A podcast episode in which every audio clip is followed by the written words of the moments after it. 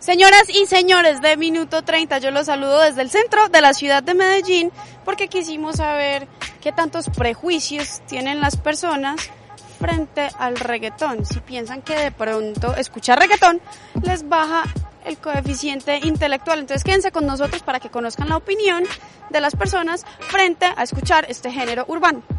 Eso son mentiras, eso no es mentira porque eso simplemente es un sonido y el que lo quiera escuchar lo escucha.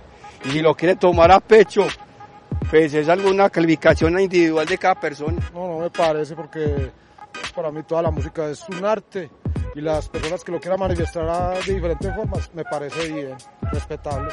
No, para nada, el coeficiente intelectual pues lo vas eh, aumentando con la lectura, eh, con muchos ejercicios, con tu estudio.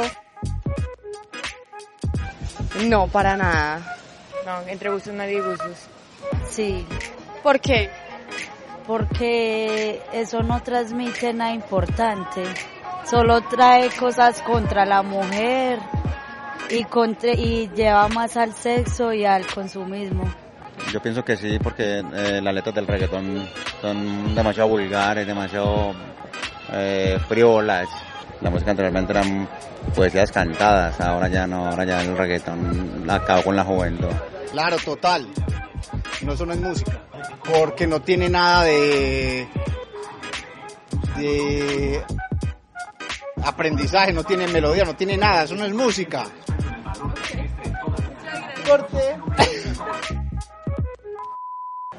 Digo que sí.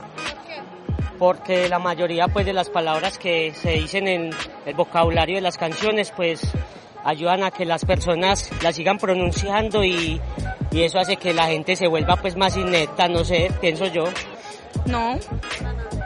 Cada quien en su propia cultura de música maneja su intelecto.